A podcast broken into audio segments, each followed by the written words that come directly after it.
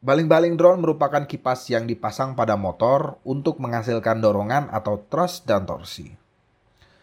Thrust dan torsi berfungsi untuk drone agar dapat terbang dan melakukan manuver di udara. Bentuk, ukuran, serta fleksibilitas dari baling-baling dapat mempengaruhi kinerja dari drone. Dorongan dan torsi yang dihasilkan desain baling-baling berpengaruh pada kecepatan, daya angkut, hingga waktu penerbangan. Kali ini kita akan membahas pengaruh karakteristik baling-baling tersebut pada kinerja drone. Yang pertama, arah putaran. Setiap propeller memiliki arah putaran yang telah ditentukan pada pembuatannya, termasuk pada kipas untuk drone. Terutama pada drone multikopter, terdapat dua jenis baling-baling sesuai dengan arahnya. Yang pertama, CW, yang merupakan singkatan dari clockwise, atau baling-baling untuk motor yang berputar searah jarum jam. Yang kedua, CCW, atau counterclockwise yang merupakan propeller yang bergerak pada motor yang berputar berlawanan arah jarum jam. Mengapa pada drone dengan empat lengan dan lebih harus memiliki dua jenis propeller yang berputar berlawanan arah? Pemasangan propeller pada drone dengan empat lengan atau lebih harus memperhatikan prinsip angular momentum agar drone tidak berputar-putar pada satu arah tanpa kendali. Putaran baling-baling yang berlawanan pada baling-baling yang saling berdekatan memberikan kendali dan daya dorong pada drone. Untuk memenuhi prinsip ini, maka arah bilah pada propeller juga dibuat berlawanan antara CW dan CCW. Arah perputaran propeller ini dapat dilihat dari desain bilahnya.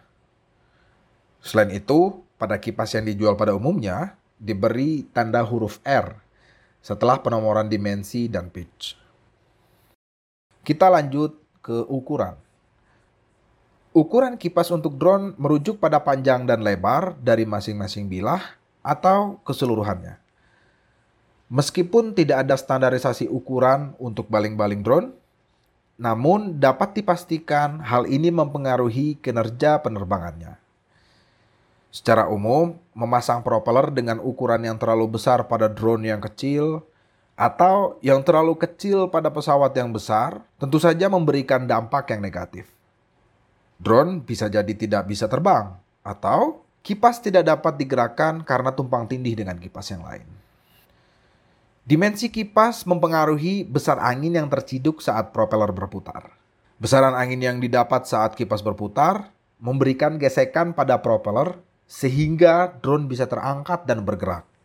Banyaknya angin yang didapat ini mempengaruhi kekuatan dan kelihayan pergerakan drone saat bermanuver.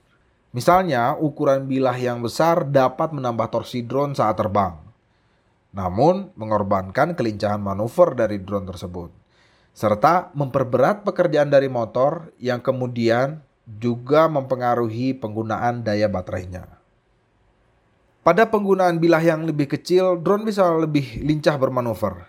Namun torsinya lebih kecil, sehingga beban yang diangkat membutuhkan perputaran baling-baling yang lebih banyak dibandingkan propeller yang lebih besar. Hal ini bisa kita ibaratkan seperti penggunaan gigi pada mobil. Kipas yang lebih besar seperti menggunakan gigi rendah agar mobil lebih kuat menanjak. Sedangkan penggunaan propeller yang lebih kecil seperti mobil yang berada di gigi 5 atau 6 yang lebih kencang dan tidak memerlukan terlalu banyak torsi. Ukuran dari propeller ini dapat kita temukan pada dua digit angka pertama yang tertera pada kipas produksi pabrikan. Selanjutnya berkaitan dengan jumlah bilah.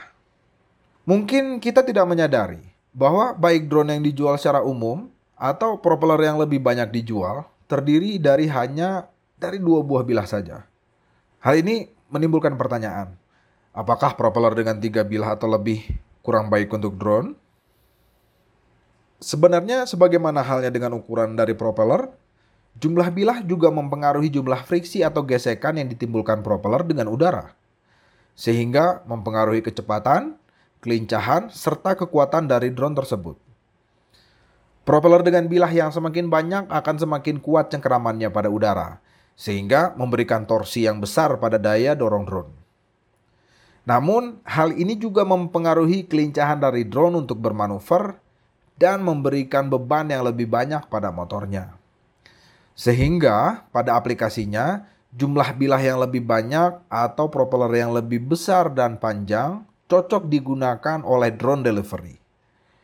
Sebaliknya, jumlah bilah yang minim dan lebih kecil lebih cocok digunakan racing drone yang memerlukan kecepatan dan kelincahan. Lanjut, kita ke desain baling-baling drone. Sebenarnya tidak sedikit tutorial dan penjelasan di YouTube bagaimana cara membuat atau memotong propeller menjadi bull nose serta penjelasan bagaimana pengaruh perubahan desain pada propeller tersebut bagi penerbangan dan manuver drone. Tidak sedikit developer drone yang mengabaikan prinsip aerodinamika pada pembuatan sebuah drone multirotor atau multikopter. Hal ini terjadi karena aerodinamika pada drone biasanya tertumpu sangat banyak pada propellernya, sehingga kita dapat melihat desain drone multirotor dengan bentuk yang eksploratif atau ekstrim, terutama pada drone-drone FPV atau racing. Meskipun tidak sepenuhnya demikian, desain baling-baling memang memberikan pengaruh aerodinamika yang besar pada drone. Impact aerodinamika ini sangat dipengaruhi desain atau bentuk dari bilah drone tersebut. Bilah propeller dengan bentuk yang agresif atau minimalis, lebih menekuk atau perbedaan ketebalan dan putaran pada beberapa bagiannya, atau ada ceruk dan tambahan bentuk pada ujungnya. Hal ini bukan hanya memberikan torsi dan mempengaruhi kelincahan seperti ukuran dan jumlah bilah pada propeller, namun juga mempengaruhi tingkat kebisingan yang dihasilkan oleh propeller. Tentunya di luar kebisingan yang dikeluarkan oleh brushless motor. Mendesain propeller merupakan keilmuan yang cukup kompleks pada perancangannya membutuhkan computational fluid dynamics untuk simulasi digital hingga simulasi di lapangan. Untuk membuat dan merancang propeller untuk penerbangan, Anda bisa mengandalkan profesional dengan latar belakang teknik penerbangan. Yang terakhir adalah fleksibilitas dan berat bilah.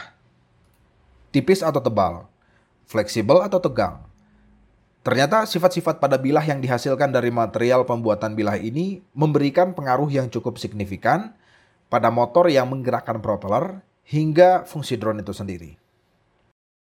Prinsip aerodinamika yang lain pada propeller adalah moment of inertia. Dengan kata lain, deformasi propeller saat berputar melawan bentuk awalnya. Biasanya terjadi saat propeller berputar pada kecepatan tinggi.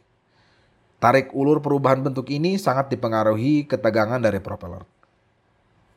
Selain pengaruh desain, ketegangan ini juga utamanya disebabkan ketebalan bilah dan material yang digunakan untuk kipas tersebut. Misalnya, penggunaan plastik sebagai material propeller menyebabkan bilahnya lebih mudah berubah bentuk saat terpapar perputaran tinggi dibandingkan penggunaan carbon fiber atau resin atau bahkan logam tertentu. Lalu, apa pengaruhnya pada penerbangan?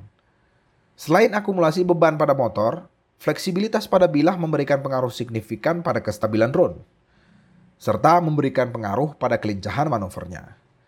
Perubahan bentuk yang besar, misalnya pada propeller dengan material plastik, menyebabkan bilahnya menjadi lebih lurus pada saat propeller berputar pada kecepatan tinggi, sehingga mengurangi friksinya dengan udara. Perubahan bentuk yang besar, misalnya pada propeller dengan material plastik, menyebabkan bilahnya menjadi lebih lurus pada saat propeller berputar pada kecepatan tinggi, sehingga mengurangi friksinya dengan udara. Hal ini mengurangi torsi, tapi membuat manuver drone lebih lincah. Dengan kata lain, daya angkat akan berkurang, tapi pergerakan yang lain lebih lancar. Deformasi dapat terjadi secara vertikal, horizontal, atau keduanya. Selain itu, penggunaan material tertentu berkaitan dengan durabilitas dari propeller tersebut. FPV drone dan racing drone sering kali menggunakan propeller berbahan plastik karena kelenturannya. Kelenturan ini memberikan garansi pada kerusakan yang dapat terjadi pada kipas terutama saat terjadi benturan. Material yang lebih keras akan lebih mudah rusak saat terbentur. Sedangkan dengan material plastik, kerusakan pada propeller lebih sedikit. Jadi kesimpulannya, meskipun sering kali disepelekan dan termasuk komponen yang tidak mahal pada drone, baling-baling memberikan pengaruh yang sangat signifikan pada kinerja drone. Bahkan, pengembangan desain propeller untuk mendapatkan penerbangan yang sesuai untuk berbagai jenis drone tidak pernah berhenti dilakukan. Sehingga, perlu dicermati secara umum, sifat-sifat propeller sama prinsipnya dengan berbagai produk. Dengan kelebihan tertentu, baling-baling juga harus mengorbankan sifatnya yang lain. Untuk itu, kita perlu memilih propeller sesuai dengan tipe drone yang kita buat atau kita miliki.